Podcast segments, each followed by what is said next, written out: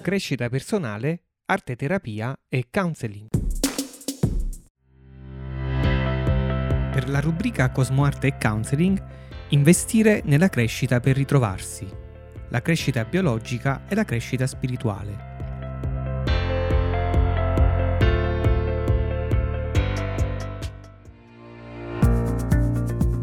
Siamo abituati a pensare che la crescita spirituale, al pari di quella biologica e psicologica, segua delle leggi e dei processi ben determinati.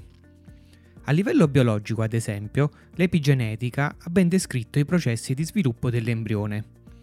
A partire da uno stadio di minima differenziazione anatomica e funzionale, esso raggiunge uno stadio di massima differenziazione e complessità, attraverso una sequenza e dei tempi prestabiliti.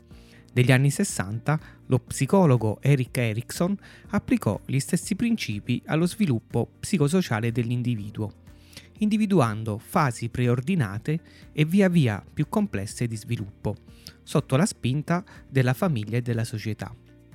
Che ci piaccia o no, prima o poi cresciamo e diventiamo degli adulti inseriti in un contesto sociale.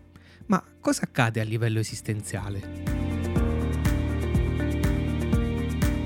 Nascere esistenzialmente e spiritualmente, secondo l'antropologia cosmoartistica, significa diventare persona ed artista della propria vita e della vita dell'universo.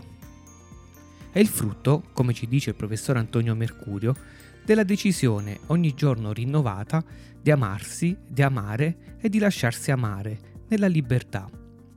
La crescita spirituale, contrariamente a quella biologica, richiede una profonda decisione una consapevole assunzione di responsabilità nei confronti di se stessi e della propria vita, che non sempre ha un percorso lineare e prestabilito. Significa abbracciare il progetto esistenziale contenuto nel proprio sé, il nostro sole interiore, ed armonizzarlo dialetticamente con le altre componenti della persona e con il progetto che la vita affida ad ognuno di noi, con lo scopo di realizzare la propria vita come opera d'arte è necessaria una profonda decisione di voler nascere alla bellezza contenuta in noi. Attraverso l'assunzione delle nostre parti costruttive di amore e delle nostre parti distruttive di odio, iniziare a creare con la consapevolezza di essere gli unici responsabili del nostro benessere esistenziale. Questa decisione, se portata fino in fondo, è veramente in grado di metterci le ali di donarci una vita piena, nella quale sentirci padroni della nostra vita. Responsabili sì, ma liberi di essere ciò che siamo chiamati ad essere.